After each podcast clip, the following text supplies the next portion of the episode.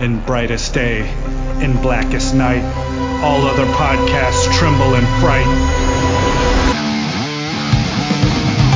Losers cower before the power.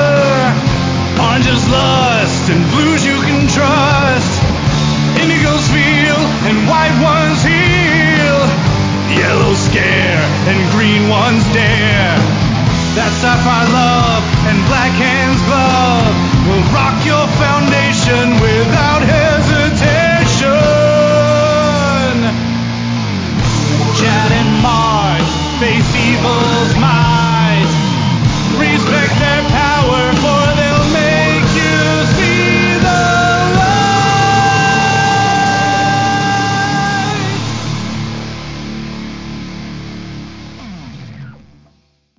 Hey everyone, I'm Mark Marble, I'm Chad Bokelman.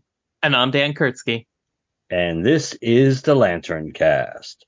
Episode 536. Woo! Yep. I don't know why I did that. It was almost instinctive. Can See? I, can I can I can I take back my woohoo? no, I sorry. retract. Veto. It- veto. I say. It's a part of you now.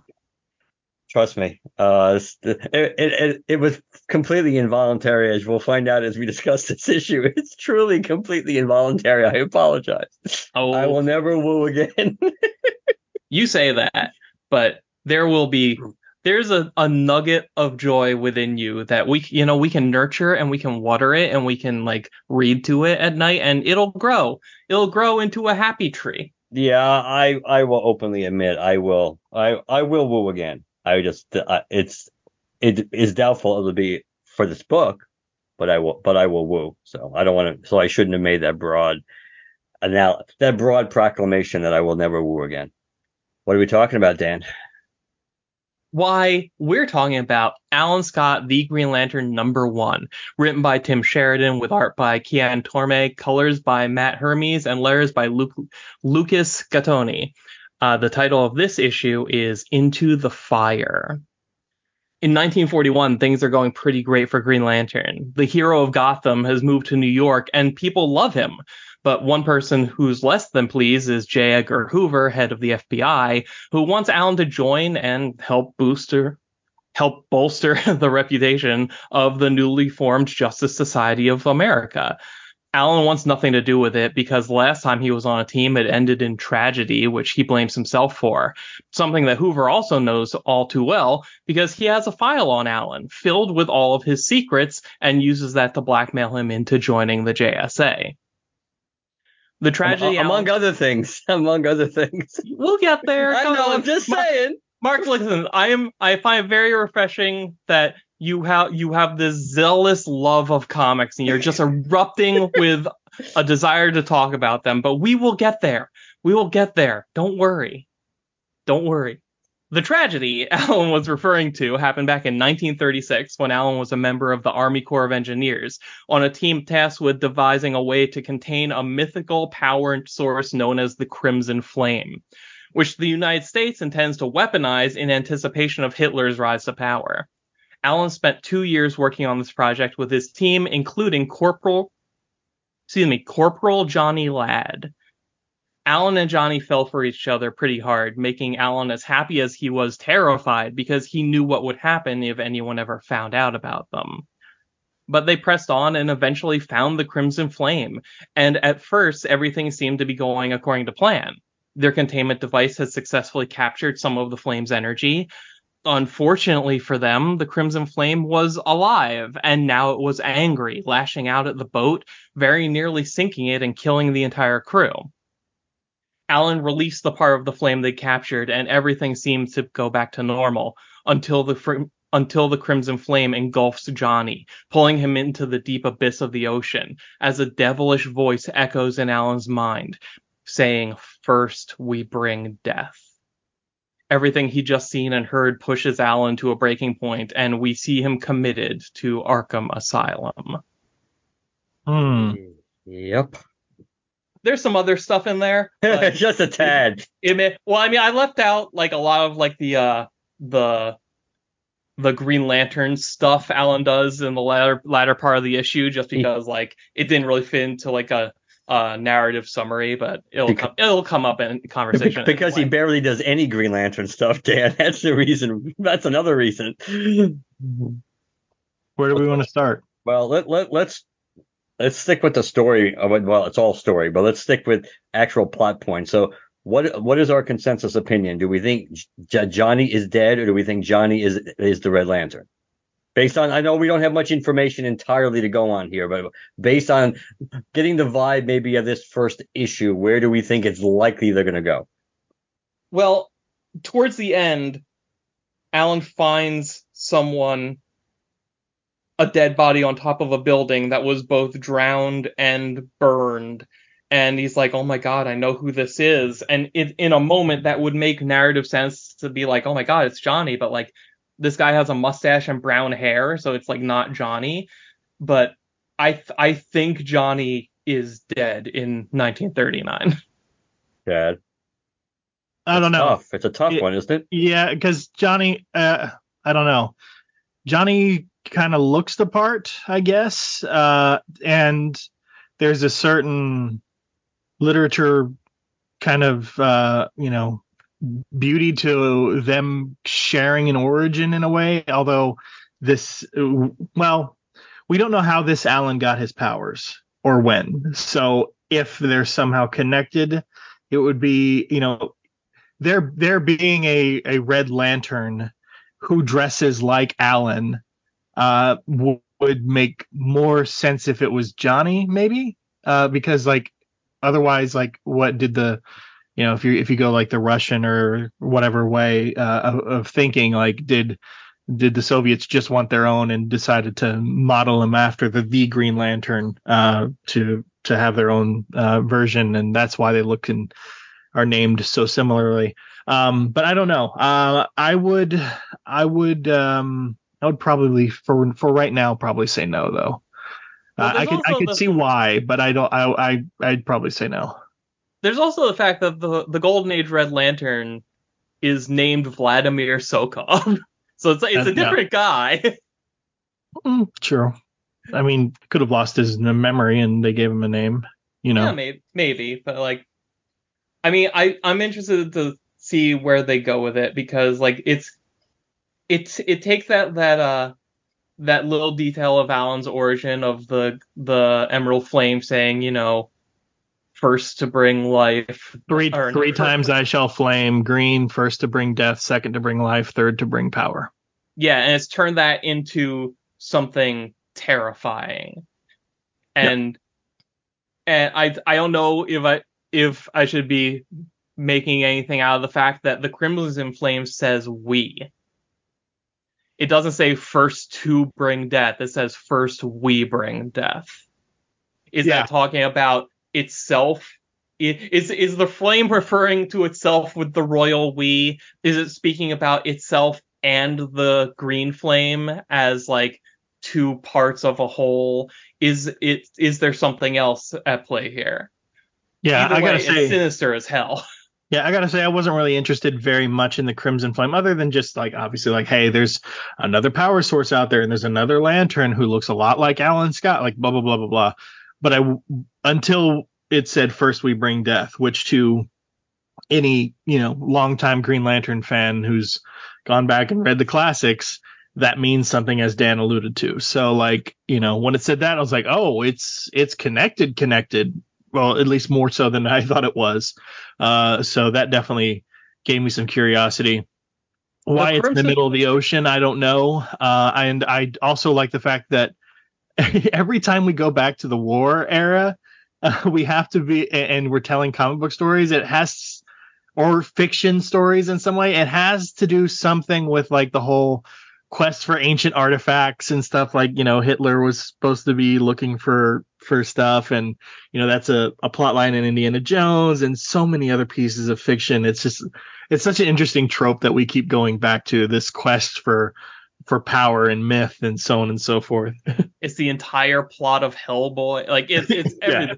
Yeah. I mean, honestly, like the this made me wonder, like like I didn't look into it or anything, but like is the Crimson Flame based on like folklore that's real or something like that, or like is this entirely made up for this story? I mean, I can Google it. Yeah. I mean, if there's, I mean, if there was, if only there was some way we could know, but there isn't. There just, there just isn't. Um, but I think because I, I waited and I read this back to back with that, uh, the short story in that DC Pride Through the Ages, which was, I think, of like a four or five page, not prologue really, because like it takes place during the events of this issue, and in some cases is like this similar the, the same scenes from different uh, perspective. But in that the crimson flame is a really effective metaphor for what's going on in Alan's personal life and like like his like him kind of kind of struggling to come to terms with what he wants from like from uh Johnny. Because like it's the two of them working together to try and grab hold of this magical unquenchable fire that they're desperate to find a way to hold on to even though they know how dangerous it is. And once they finally get too close it it ends up being something that their lives aren't ready for and they get burned by it. Like uh, the overall the the writing in this has more i'm not even sure how to describe it. There's like there's there's like a poetic nature to the way ideas are presented and structured here that it makes it it makes all the pieces feel intentional but not in a plot sort of way as much as in a uh a, a you know everything here means something important to these characters sort of way. Yeah, I think too. Um, it's worth noting that that page from the the Pride issue uh, you talked about when the Crimson Flame shows up. Uh, the narrative boxes there say the story I'm going to tell you is about an unquenchable fire, the kind that burns across all time, igniting and lighting our way to the most essential corners of human existence: death, life, and power. In other words, a love story. yes i love that i love that that panel box like it's it's a way of of taking a classic piece of the the the lore that we just sort of that we kind of glaze over and reinterpreting it as something more personal Yeah, I don't. Uh, I you know n- just uh, circling back and uh, and I'll I'll explain more later. But um, yeah, I actually I don't think that uh, um, Johnny is the Red Lantern because I'm re I'm I've got the uh, Who's Who entry for Red Lantern that they came up with pulled up in front of me. It predates it. Yeah, he's yeah um yeah there there's there's a whole history for this guy. So uh, I don't know. I don't I don't think he is. Well, I, ho- I was kind, I was hoping he wouldn't be. It wouldn't surprise me because that would again that would be uh, heavy-handed. Yeah, I'm it. still reading it, but it, I from what I've re- read so far, I don't I don't think he I don't think he's Johnny. Could be connected in some way. yes, it, that, it could Johnny. be, but it could be. It could be because of the the crimson flame. It could be almost like it, it could absorb pieces of you or whatever. Yeah, for sure. Um, also i mean it's got to give life to somebody somehow so maybe we will see johnny again I don't know. true. All I know is I am so I cannot believe. Can we stop killing off all of Alan's love interests? well, like- no, clearly they do This it. is like this. This is like like the story. I th- I believe it was the first story where where they established that the, he's gonna be gay now was him telling the story of like oh and then I fell I forget the character's name but he felt they they fell in love and then he died tragically I think in the train crash. And then on top of that that was coming off of the new 52 Earth 2 version where he got engaged to his fi- fiance who then died in a brutal accident and now we've got Johnny here who gets murdered by magic fire and drowned in the ocean like like what the fuck is it gonna take to just have have a relationship that does not have the grim specter of death hanging over it all the time? Because like New Fifty Two should have taught them that okay, it's not enough to say the character is gay.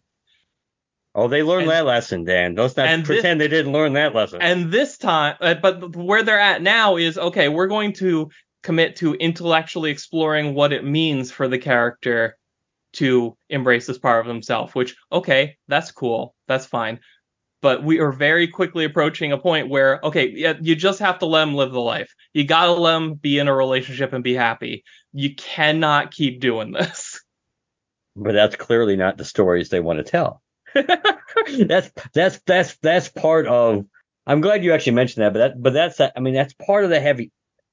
It's part of the heavy-handedness in this. There's no there's there's no subtlety in this. There's absolutely no. I mean, I can, let me let me not make blanket statement. There may be some subtlety, in, but but you know, li- literally half the pages in this book are either directly or indirectly, but heavily but heavily hinting about they're talking about Alan's sexuality, and most of it's just blatantly in your face. So half the pages in this book are about this. That it is certainly continuing the pattern that we've seen since Infinite Frontier. That when you're telling an Alan Scott story, other than him guesting in another book or in a crisis story, where it would be even completely ridiculous to be talking about, hey, you know, I went out this date the other night. Alan, not now. That that seems like the only thing they have to say about Alan Scott that the only thing interesting DC as a whole has to say about Alan Scott, or if they ca- the only thing they care about is his sexuality, because what else? Because they now th- this is this is where did you did you watch that video yet, Chad? Black History Month, you find. Ridiculous. Why? You're going to relegate my history to a month? Oh, come what, on. what do you no. do with yours? What, which month is White History Month? No, Well- no, well, come on, tell me. Well, the, I'm Jewish. Okay, which I'm- month is Jewish History Month? Uh, there isn't one. Oh, oh, why not? No, Do you want one? no, no. No, I, I, right. I, I don't either. I don't want a Black History Month. Black history is American history. How are we going to get rid of racism until? Stop talking about it. I'm going to stop calling you a white man. Yeah. And I'm going to ask you to stop calling me a black man. I know you as Mike Wallace. You know me as Morgan Freeman. You're going to say, well, I, I know this white guy named Mike Wallace. You know what I'm saying? Uh-huh. the reason why I wanted to play this video because when I read the story, and I had watched this a long time ago, but when I read the story, that video, that interview, that Morgan Freeman interview with with uh, Mike Wallace, it, this it reminded me it, because in a way, because this storytelling approach is the complete opposite of that of what Morgan Freeman was trying to say. And it doesn't mean you have to agree with Morgan Freeman's point, by the way. That's not the main reason it caught. It's because the, the the essence of what Morgan, the subtlety of what Morgan Freeman was arguably saying was, you know, that we're the whole is greater than the sum of its parts. But the important thing was, if you constantly dwell on what separates you and what divides you and what makes you different from somebody else, then of course that's how you're going to view it. And if you start looking at what brings the commonality, then the differences become less important and they become almost like matter of fact. It's like, hey, this person's like me or these people are like me. Yeah, they do some things differently. What do I care? Because we're mostly alike. This takes the this takes the complete opposite approach, which is which is that they it's like you, they have to beat you over the head with this over and over and over and over and over again from the very beginning. It's like so it can't be Alan Scott as Alan Scott anymore, which he's not. Let's be honest, this isn't really Alan Scott. This is like a caricature of Alan Scott. He looks like Alan Scott. He wears the same uniform, but he but there isn't anything really about this character that's really Alan Scott anymore, which they could have avoided if they just friggin' made him straight and then he was bi and then he was gay. But being blunt, that's not agenda enough for where D, for for society is now or for DC is. So you had to make him gay. And by making him gay all along, making him live a closeted li- lie of a life, now you have to do stories like this and retcon so much. When if you didn't do that, you wouldn't have to retcon anything. You just give you kind of Jeff Con stuff. You show stuff you hadn't seen before, but because Alan started here and then he ended up over there, none of it's invalidated. None of it was living a lie because not everybody does live a lie. Some people do exactly that. They kind of move from one side to the other. That would have been the easier way to keep the character intact. But that's not what the, but that's not what they cared about. So everything is about oh it's J, it's the J Edgar Hoover thing. J Edgar Hoover is not just blackmailing him to go to the JSA. He's blackmailing him to come to a to a sex party. You got you got Doy, you got Doiby Dickles who pretty much is is is and the IQ level of Forrest Gump. And, and and because everybody can figure, you know, everybody knows this, and I'm not saying the point it's inherently wrong because it's not. But again, it's heavy-handed that Doiby, even Doiby goes, Alan, what does it matter who you're sleeping with? Gets it's it's you know, I'm not a smart man, but I know what love is. That it's like it's so friggin' heavy-handed, and it's like I don't know. It's I guess it could have been worse how heavy-handed this was, but I, and I guess I don't think any of us are surprised that so much of this book was focused on Alan's sexuality. I think we all knew deep down this is exactly where they were gonna the rabbit hole they were gonna go down. But if that's all they have to say about Alan Scott, as opposed to why don't we why don't they make us care about Alan Scott as a hero and as a person, and then it really doesn't necessarily matter in a, in a, in a positive way. It doesn't matter who the hell he's sleeping with because it doesn't really matter who he's interested in. He could, but the way they present it, it's like that's all they care about. It's like it's, that's that's the point. It's like Alan Scott, he's the gay Green Lantern, and that's the story we want to tell. And every story ha- every story has to be wrapped around his sexuality and things like that. And again, if you made a character from scratch, there are actually subtle ways you could do that. And I was thinking about that today, and maybe I'll mention it later. But the reality is, this is exactly what you kind of suspected you were going to get. And I just don't know who, generally speaking, who this really appeals to. And but they don't really care about that either. That's kind of the point when you do stuff. That's storytelling second and agenda first. It's like, well, we just want to do it because we want to do it and we can. Doesn't matter whether people like it or whether people are really interested in seeing this. But it's just sad that I mean I'm not the world's biggest Alan Scott guy, but this would be I just I I'm reacting to this based on if they did this to to almost any other character and treated him the same way, and also the idea that we know that that's not how Alan Scott how the Alan Scott was sold to us in the New 52, and that was actually obviously kind of like a if you like your doctor, you can keep your doctor thing, where they knew that, that what their real agenda was, but they're gonna but they knew it wouldn't work if you sold if you sold it this way. So you have to make it sound like oh we just want a small piece of the pie, and now we're in we own the bakery, and guess what? It's 55 trillion universes, but we can't even have one universe where Alan Scott is the real is the original Alan Scott anymore. Well, that's that's that's that's that's gone now because Dan that was Dan DiDio and Dan DiDio's gone. So I mean, like you know, is it possible that that's still in play behind the scenes? Sure, but nobody said it other than Dan DiDio when he announced it. Oh, what the fact about just having one?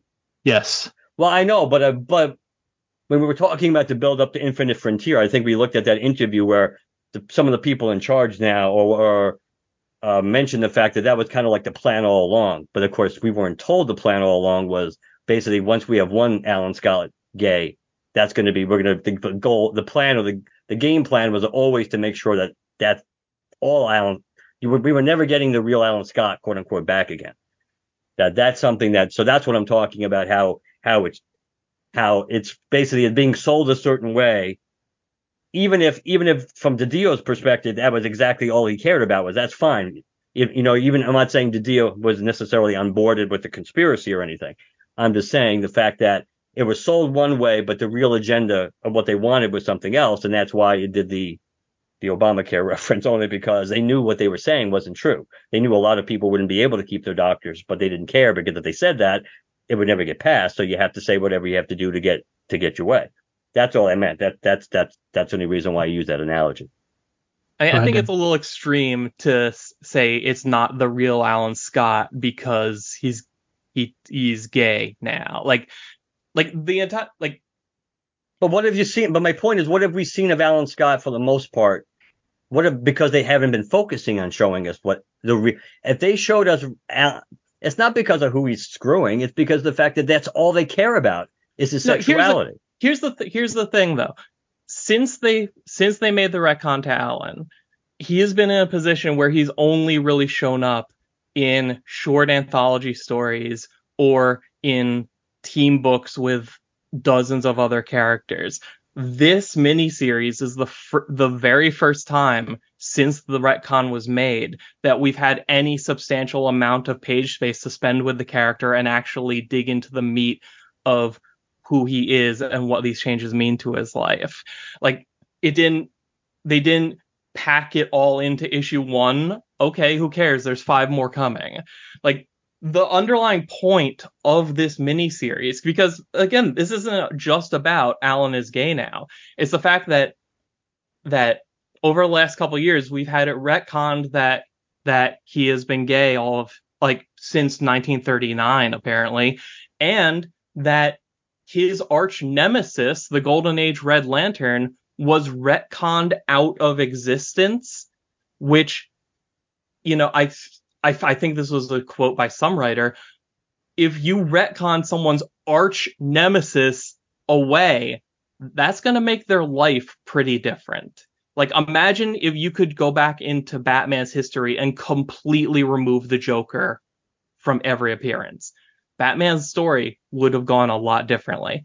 And now that all that's put back in, we have a mini series here that is that exists solely to explore what Alan's life was like back in the the 30s and 40s with these two retcons in place. So yeah, we're going to get a large focus on on his life as a gay man and his his rivalry with the Red Lantern because that's the new shit. That is the stuff that you're putting back in to make meaningful changes. And I mean, is it is it subtle? No, it's not supposed to be because as as uh, it said on the last page of that uh, that uh, prologue short story, this is a love story. When you're telling a love story, you don't dance around the fact that the two people are in love with each other. Okay. Uh, so I think so first of all, I, I want to cycle back just to the story just really briefly because we kind of jumped into this. Uh, I will say, separate from all the stuff we're talking about right now, I do not like the fact that Hoover is is blackmailing. However, he blackmails Alan. I don't like the idea that he's blackmailing him into being active with the JSA. Um, I don't think uh, Alan of any any any Alan I know, regardless of sexuality, uh, setting that aside, any Alan I know wouldn't have acted that way. Uh, and unfortunately, it is of the times uh, to hold uh, uh, over a gay man's head at this point in time his big secret to get him to do what you want him to do. That's uh, that's you know definitely something we've we've heard of before in in in reality and in storytelling, uh, especially when you're talking about this time period. But just storytelling wise, I don't like the idea that Alan had to be blackmailed into being more active with the JSA. He does seem friendly with with Jay, so I you know hopefully it's not as bad as it seems at that point but there's that. Uh, so that was the the other piece of the story i wasn't necessarily a big fan of. I enjoyed seeing doiby. That was cool. Yeah.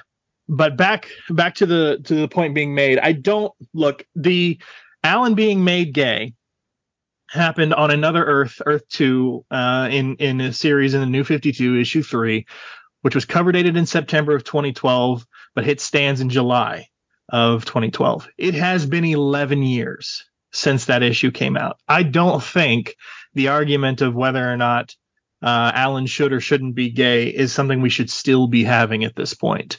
I completely understand the execution of it being a a, a point of uh, conversation.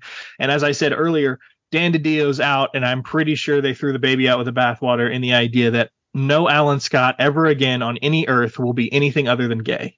Um, uh, if if we can find the specific quotes that Mark you referenced uh, around Infinite Crisis and stuff, Yeah, because I don't think that was a Didio quote. I think that Um, was. The, I thought that was the quote leading into Infinite In- Infinite Frontier by. I want to. What? Was it Williamson or or uh, No, I think it actually was. Oh, who's, Well, we'll we'll find it. We'll find it. Uh, we got a breakout coming up here in a second. Uh, we can find it if if, if we need to.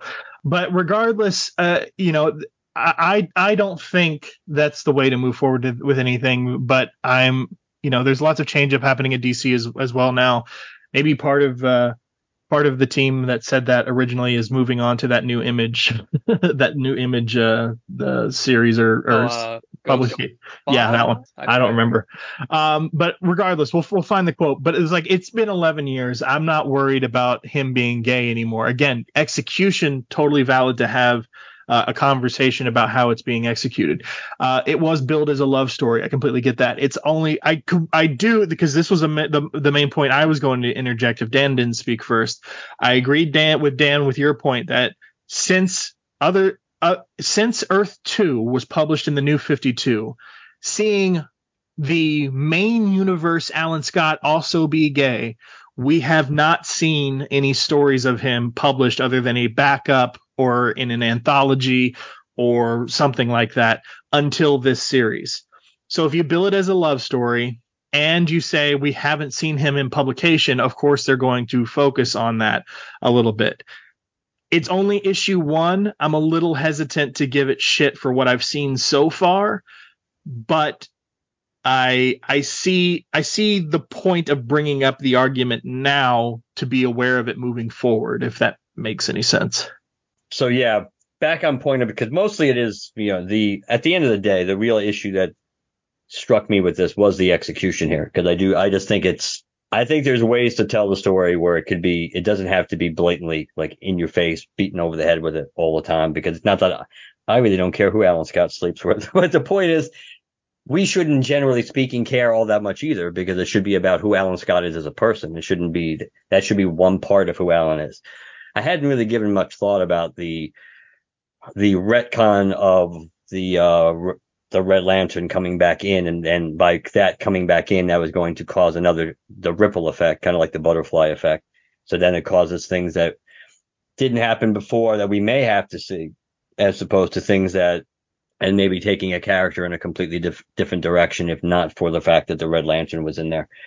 So yeah, so that's that's that. So that was that was that was a that was a good point. And yes, you have you found Chad, you found the Tynion quote because that's the one I was trying to the name I was trying to pull out of my head that brought that to our attention around Infinite Frontier time. Yeah, it's a bit long, but I I, I mean I'll, I'll I'll get through it as quickly as I can. Um, so um, Tynion says uh, this is this is a while ago.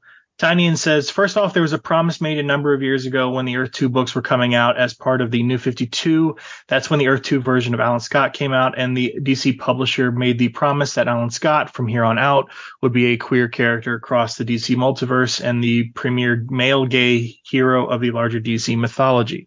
As we started bringing back the classic version of the Justice Society, and we started down the road of what we knew was going to end with a reunified history of the DC universe, a history that the Justice Society back in the 40s, uh, that has the Justice Society back in the 40s, that has Infinity Inc. popping up in as the next generation of the Justice Society and all of the relationships that came out of that. It was really important to me that this promise be kept. I was thrilled to bring this moment to life with the incredible Stephen Byrne, who I've wanted to work with for years. He brought the pathos needed to do it right to help introduce a whole new generation to Alan Scott, Jade and Obsidian. Let's see uh, we once we started setting up a Infinite Frontier, and I started hearing Alan Scott would be a character who would continue to play uh, into the central through line of what's building out of Infinite Frontier as a queer male creator. I wanted to make sure that some of the pieces landed in a way that opened up the most story potential and would also embrace all of the complexities of what being a queer man who couldn't come out for most of his life would be, even in the crazy world of superheroes. One thing that I was really, really adamant about was this. I heard some casual conversations about how to make it work. Do we erase Jade and Obsidian from continuity, or do we want to tweak them so they're not Alan Scott's children? My answer, no. Alan Scott is a queer man who was an adult in the 40s, who then had an extended life because of everything that happened that he's involved with. And there's uh, there are so many queer adult queer men with adult children. It's a very human experience, and I think it adds a new depth to the relationship, and it opens up a whole new world of stories that I'm really, really excited about. It has me wanting to help land the plane here to set the groundwork for a whole bunch of new stories heading into the future. That's yeah, some, something that cannot be overstated here is that the what we got out of the new 52 Earth 2 version of Alan Scott was, you know, it was a genuine idea from James Robinson. It was embraced by Dan DiDio as a publicity stunt. Like Yeah. I did a tremendous amount of research into this a few years ago for a video, and once like Dan, like Dan DiDio was calling press conferences to announce that there would be a future press conference where they would reveal the identity of their new big prominent gay character and you know the issues came out they made their big splash they got their headlines and as soon as the news cycle moved on you never saw alan's personal life or relationships ever again. They mention it like i read that entire earth 2 series. I've read every appearance of that version of alan scott. It comes up a couple of times towards the end of the series in ways that are frankly kind of kind of insulting to the entire concept. Because this was never like despite what James Robinson wanted to do and I don't put any of this on James Robinson that character and his personal life were only there to to get DC in the news. And Yeah. that's it. And So- then and what we have now is the result of a, a queer creator coming along and trying to make good on the promises that were made in bad faith for the prior version. I would agree with that because I think a lot of the time we think about the idea or the concept of an agenda. Um, the a lot of the, the time we think of an agenda begetting content to match the agenda, as opposed to, and what Dan's saying here is somebody making a a an effort to tell a story the way they want to tell a story, uh, how they've lived their life or whatever, in through, through their own way, and then someone seeing that taking it as an opportunity to turn it into whatever business agenda or whatever agenda you want to put put it under to take that as Dan put it a good faith or just a creator trying to tell their story or whatever taking taking that concept that was made in a different light and turning it into a focal point or a a, a, a headline or something like that um, so I, I definitely see see that point there I will say to align a little bit with what with, with what Mark has been saying. I have no I'm a big Alan Scott fan. I have no problem with Alan Scott being gay. I did have a problem towards the beginning and you can go find those episodes when when Earth 2 first happened, but uh, I don't think I was was uh, articulating myself very well back then. Uh, as a matter of fact, I think y'all made fun of me with how I articulated myself in terms Was- of was change for the sake of change. Uh, well, I was gonna say, was that the birth of change for the sake of change? Yes, yes. That's Um, awesome. yeah so uh, articulating myself very well now no um i again reiterating i agree we have not seen our quote unquote our alan scott in terms of our universe's alan scott in the stories that we're reading today uh, and his life as a gay man uh, enough times in publication history for us to uh, focus too much on what it means to him as a green lantern as the father and so on and so forth it's just been a lot of romantic stuff uh, but we are getting a new series that focuses on a younger period of Alan's past. So it's going to be in there. They did bill it as a love story. It's only issue one. I'm curious to see it evolve. That said, for this issue, the pages and panels I'm seeing on screen, uh, or on, literally on screen because I'm reading it digitally, the if I were to see, so here here's my problem. We haven't seen Alan Scott in a long time. Okay. Let's put it in the situation of we haven't seen Hal in as long of a time as we haven't seen Alan. If I got a bunch of pages of Hal in bed and having pillow talk with Carol Ferris and barely in, in other relationship talks or other sort of civilian is- issues, and I say civilian, that's a hard thing because we see him in his service here. So whatever, social situations or whatever, and barely any action of him as Green Lantern, I'd be upset. And it has nothing to do with who he's sleeping with or why. I miss seeing Alan Scott as Green Lantern. I miss seeing Alan Scott as a member of the JSA, which is why it bothers me that he had to be blackmailed into working with them apparently. And again, that is wholly separate from from any of of the of the conversation we're having here. Um, it's I don't like that part. Uh, and I'm not seeing much about uh, Jade and Obsidian, but that makes sense because of the time period of this book, so I can't really knock it for that. It's just we barely got Alan Scott Green Lantern in action. And I know it's a six issue mini, but because it's a six issue mini, I wish we would have spent more time with Alan Scott Green Lantern, the hero. And we didn't get that.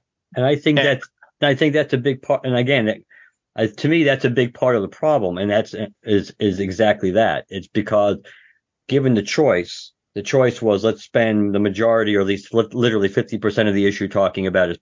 And your your point about how I was thinking about it like in related to uh, John Stewart. It's like if we were if we were spending half half uh, War Journal about this new romance that John Stewart is in, we wouldn't give a shit about that either because it's So- not because it's not what we care. I mean, it it's even if it was even if they were flashbacks to a character like we cared about because of their backstory that had been long established, like Katma Tui, it still would get old. So I I think I think and it, it also falls it falls like into a trap or a stereotype that this is this is what all they have to say. Now maybe it's not going to be all they have to say about Alan Scott, but they certainly didn't hit the ground running making it because when you talk when like Dan pointed out and you reiterated too the fact that you know we've only seen Alan Scott in a handful of stories basically since like the Infinite Frontier era, and it's like yeah, but the most of them have been like this.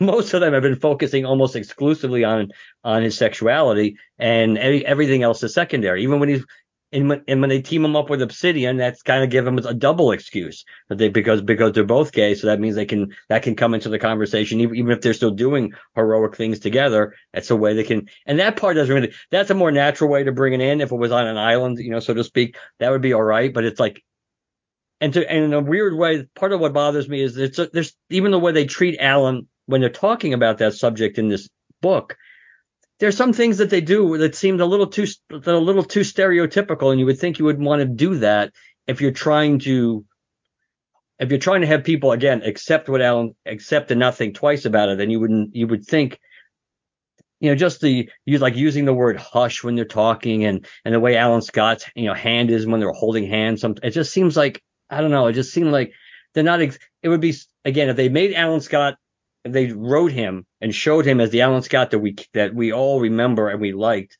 and who and the only part that's different who he's sleeping with, that I then it probably most people wouldn't care, and I should and it wouldn't wouldn't really phase me by itself. It's just the fact that when you combine all these things, it's like, well, it just seems like now maybe again, maybe it's going to change, and when we get in, there's going to be less of that. I certainly wouldn't bet on it. I am going to objectively say I would not be betting on this.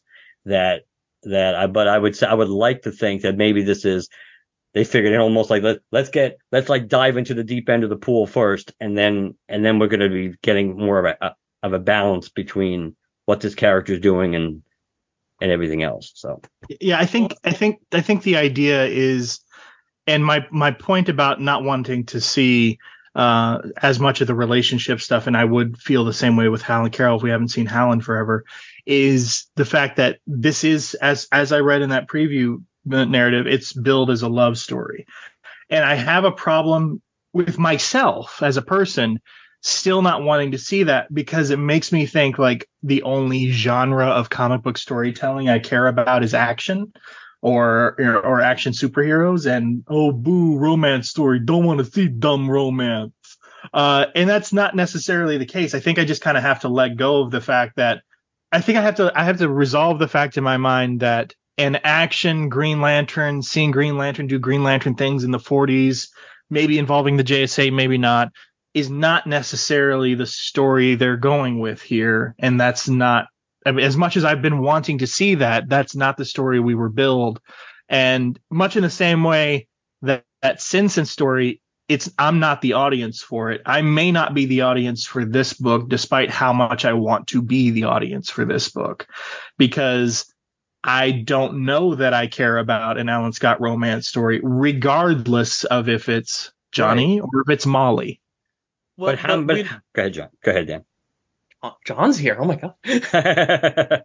well, we don't really know that it's not right up your alley yet because all of the main players aren't on the board yet. Like Right. the the the main antagonist of this story has been kind of just off panel for a bunch of pages but like if you if you want superhero versus supervillain action you're going to get it it's just a matter of like like so much of this issue is basically character setup for Alan and where he is in his life and what he thinks of things and why he thinks about it.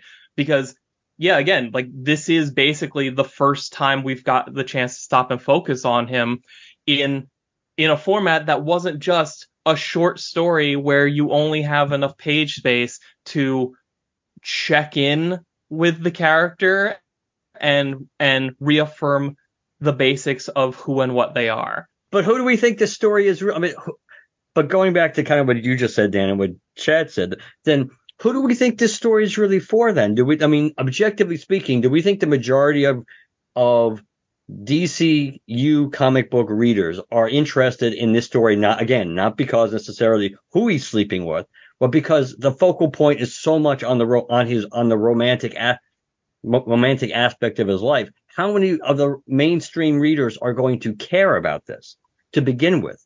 And that's when I when I when I when I use the quote unquote agenda term, that that's what that's what I kind of mean. It's like you want to tell the story and you're going to tell it because you want to tell it the way you want to tell it, regardless of anybody cares and anybody wants to read it. Telling the best story, a real really good story, should trump agenda. And I'm not saying that there isn't trying to be a healthy that maybe there's this trying not to be a balancing act here consciously to try to do this, but it just seems like like like we've all said we haven't seen Alan Scott, we've barely seen Alan Scott since the Infinite Frontier, but every time we see Alan Scott, it's kind of like this. And here's a six issue book about Alan Scott. You can talk about Alan Scott and everything we like about Alan Scott, and what do they choose to talk about? They choose to talk about this. That's the point. That's kind of where I'm going with this. It's like this is this is not what I think any this percentage of people that really are interested in reading this story, the way in going down this road, the love story thing, it's extremely small. And it would be even small if it was focusing on Molly. But so again, it's that's this is it's like if it should be Alan Scott for Alan Scott as a man first and as a hero arguably first. Alan Scott is a man and then and then everything else after. And it seems like that's not how they want to tell the stories with Alan Scott. I mean, the target audience for this book, aside from Green Lantern fans, is JSA fans. Because this is not a Dawn of DC book. This is a new Golden Age book. This falls in line with what they've been doing since the JSA relaunched, and it's part of a wave, including a Jay Garrick The Flash book and a Sandman book. And I don't actually know what the Sandman book is about, but the Jay Garrick book is a period piece showing us how his life is different with his his daughter retconned back into existence. Like Jay Garrick, a character who famously like so much of his relationship to the Flash family comes from being like a surrogate father and grandfather figure to them because he and his wife never never had kids. I forget if it was by choice or they just couldn't, but that was a major part of his existence. And now as part of this same publishing initiative, guess what? Just like the Red Lantern was retconned out of Alan's life, Judy Garrick was retconned out of Jay's life, and now she's back, and now his miniseries is all about exploring what like how does that change things? How is he different? How is his life different? What is their relationship like? Like the, the whole the whole push of the new golden age is about exploring these retcons and about exploring how it makes these characters that we know so well different and how much doesn't actually change. I think for me, I, again, I, I've I've let go of the idea that you know, oh boo, Alan Scott's gay now, kind of a thing. But that uh, the change for the sake of change. Uh, he said it again. He said the Um, thing. and and it's it's now about the the the execution and okay he's gay now but is that all you have to say about him uh and i think regardless of anybody's sexuality uh or lack thereof if you make your entire point of storytelling wrapped around that one aspect of them it's going to get old because i want to see more about this character. For instance, okay, if we are back in the 40s, uh, and, and again, a lot of this can be solved because this is issue one of a six issue mini. So for all I know, we will see this, and at the end of the day, my tune will change. But all I have to do right now is judge it based on what we have so far. And what we have so far hasn't told me anything new for the most part. There's a little bit here and there.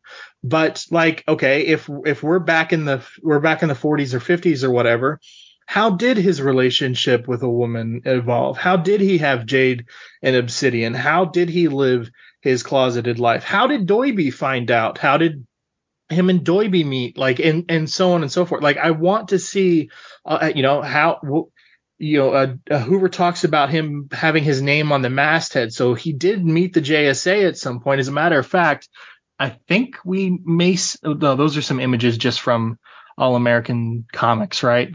Uh, that in the Hoover middle panel. Oh, in the, new, in the newspaper. Yeah, I was like, is he interacting with the JSA in any of those or no? I, don't, don't, think. I think those are just like like uh, Alan covers. Yeah. So I mean, he. I let you put my ma- name on the masthead, yes. So presumably, maybe he even worked with them. You know, just even if it's just for photo ops or something. So how did that happen? How did the JSA get formed, and what condition? Like, I, there's so many questions I have about this era that we're in, but we're choosing to focus on his relationship yet again, and again. That's not a problem, but that can't be all you have to say under any situation, gay, straight, bi, or whatever. I mean, I don't think it is all they have to say because they're already talking about Alan's kind of tenuous relationship with both the government and his own, like, like the the early burgeoning superhero community. Like, a, a thing that we have to remember here is like we kind of just want.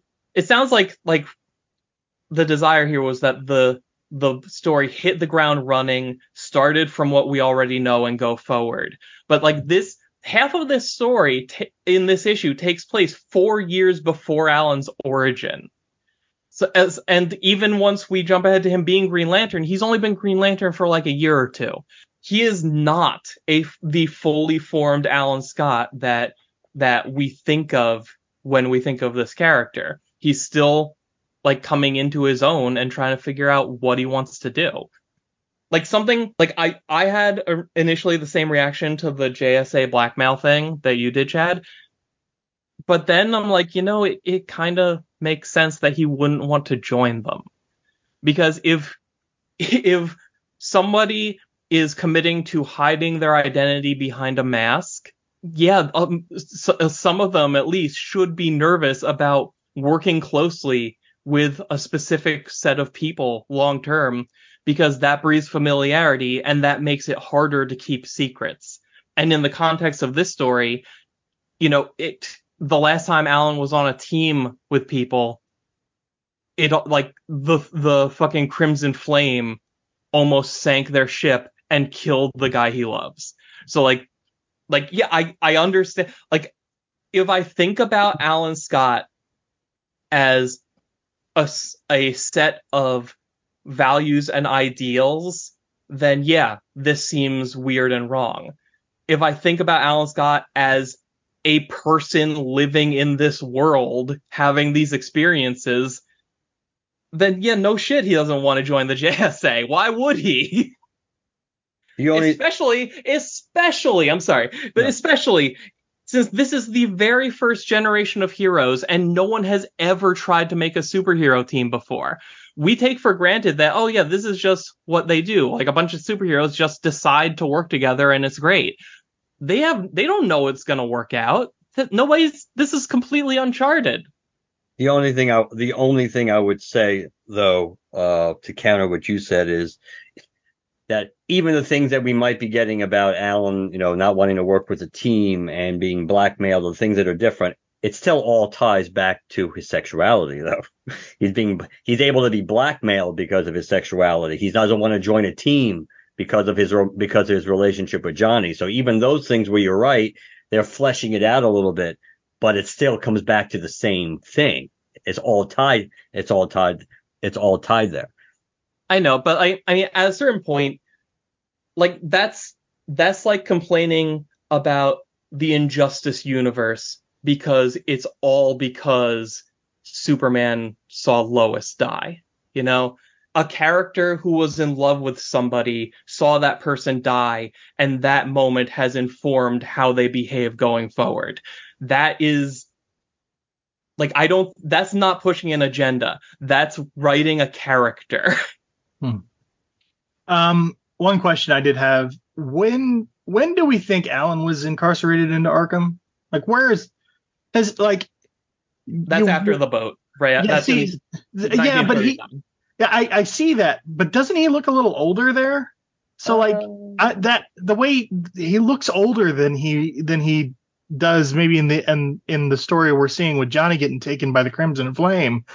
I and maybe I'm just wrong, but like because he looks a little older, I'm very confused as to where in.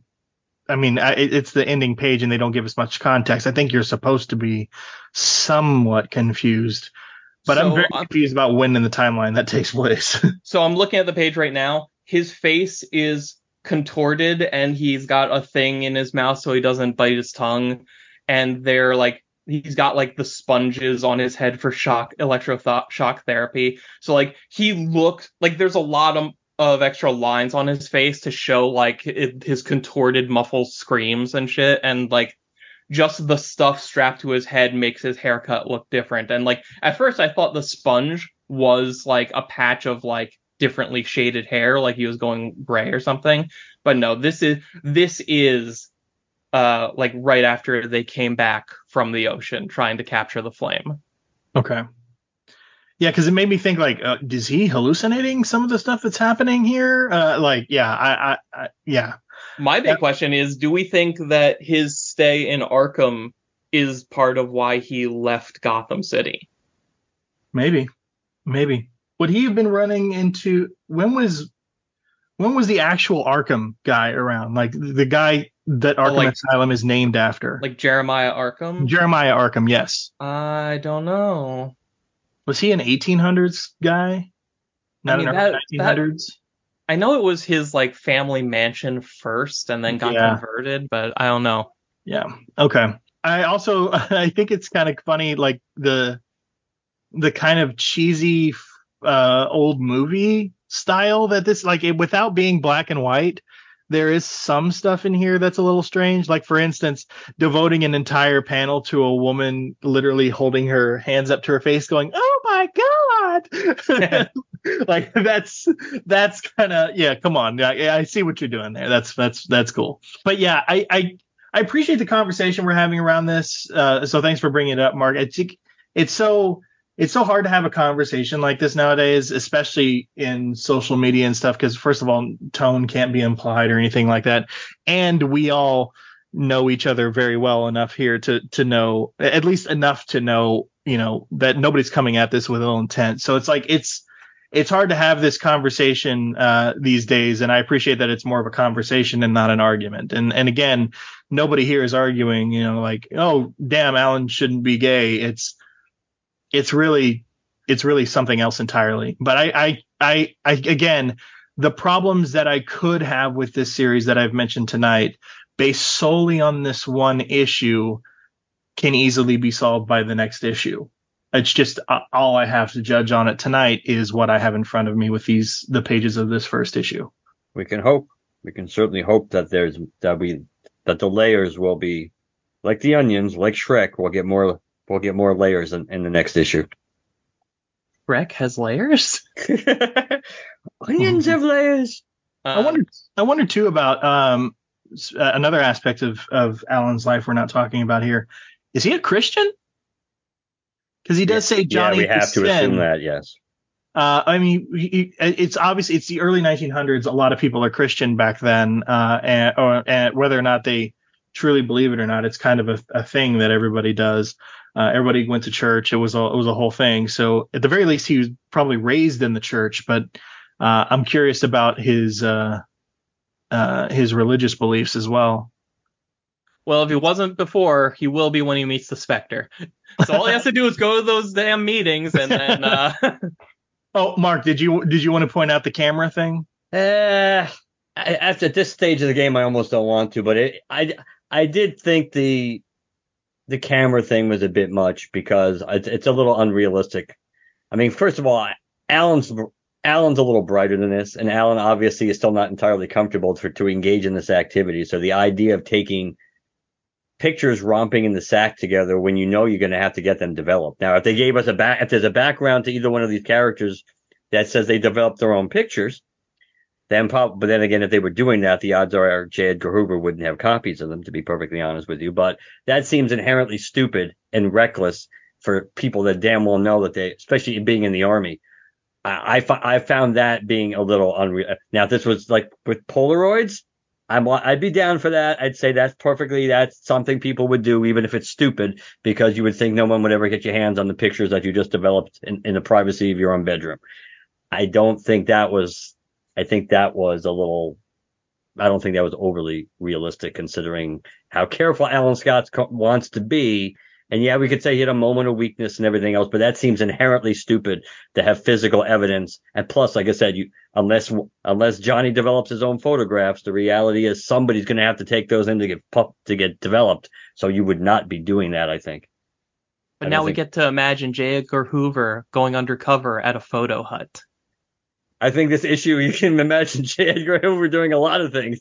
I, I did find, I must admit, I find it mu- very amusing, both of you saying you, you know, you, you, had a real problem with him being blackmailed to join the JSA, but neither one of you seem to have a problem with J. Edgar Hoover blackmailing Alan Scott to show up in for sex parties. like, I didn't, I didn't get that it was a yeah, sex party. I, what are I didn't either. Where, where is that? I, he says like like oh we're having a little party later. You the boots. You, you, oh. you, don't get the reference because J. Edgar Hoover is is is legendarily gay.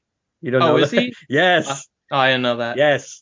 Yes. No. That I that that may be subtle to some people, but that is absolutely you know talking to Doiby, he makes the point of saying that's not the only thing that J. Edgar Hoover was interested in. You have to go back and read that page. That's oh, that's okay. the other that's the other hint. But when he's telling him to put on the boots or whatever, that yeah he that's that's a that's another sexual reference because J. Edgar Hoover was gay. So he's he's essentially blackmailing Alan to show up. It doesn't mean that he he literally is going to force him to have sex with somebody, but he's tell but he's making it clear that he wants Alan to show up to his uh get together, and it's not probably because he just thinks Alan looks good in boots, generally speaking. That actually makes it more believable that he would keep Alan's secret. Actually. Yeah, it's mutually it's mutually beneficial. All right, cool. Yeah, but yeah.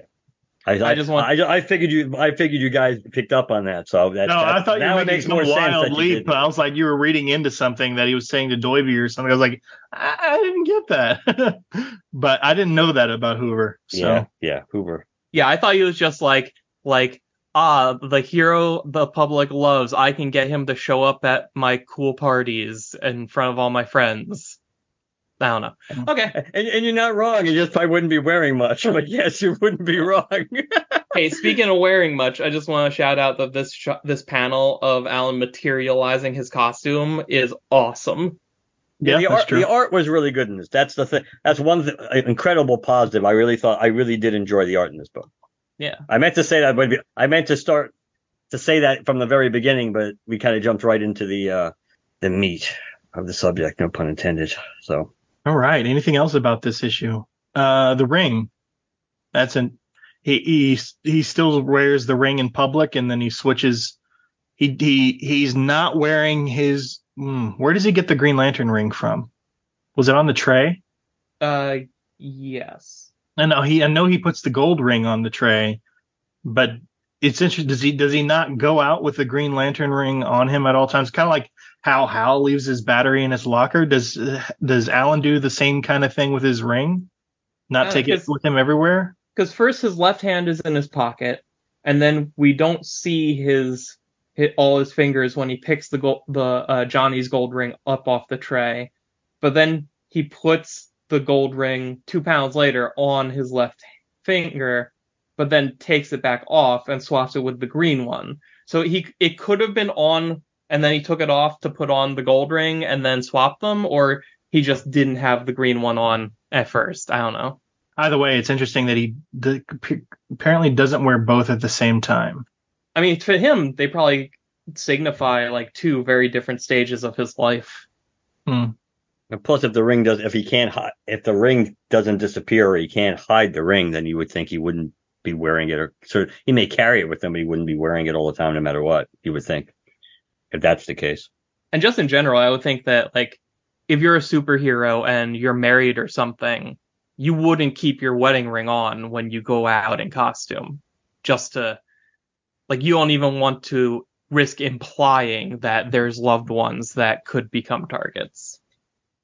Yeah, I guess so.